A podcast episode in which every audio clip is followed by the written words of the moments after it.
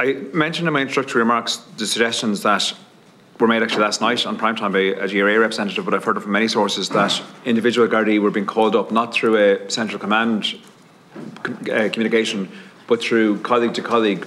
We need help. Bid us out. Come into your local station.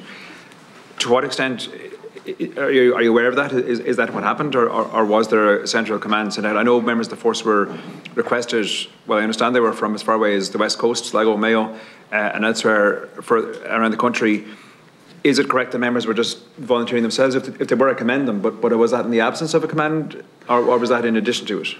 Well. Um I've, seen part of what I think was a WhatsApp message, and WhatsApp is used uh, to circulate messages around uh, the the public order trained personnel. WhatsApp is also used to, to circulate legitimate messages when individuals are being sought for duties or for overtime. Uh, and what I saw is part of a management request okay. for uh, additional resources to come in.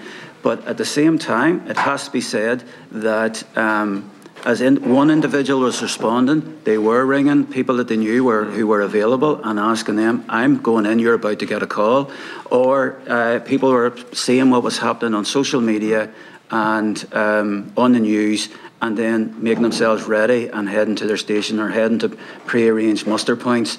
So there's an element of people responding themselves, knowing that very shortly they're going to be called upon, or if they haven't been called upon, volunteering uh, to make themselves available.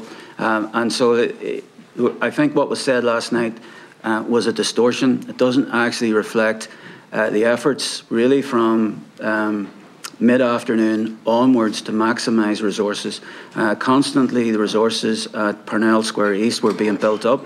Uh, I've spoken to members of Garda Síochána who were originally on the point in uh, soft cap, yellow coat, and then who returned to their stations to come back then in public order gear.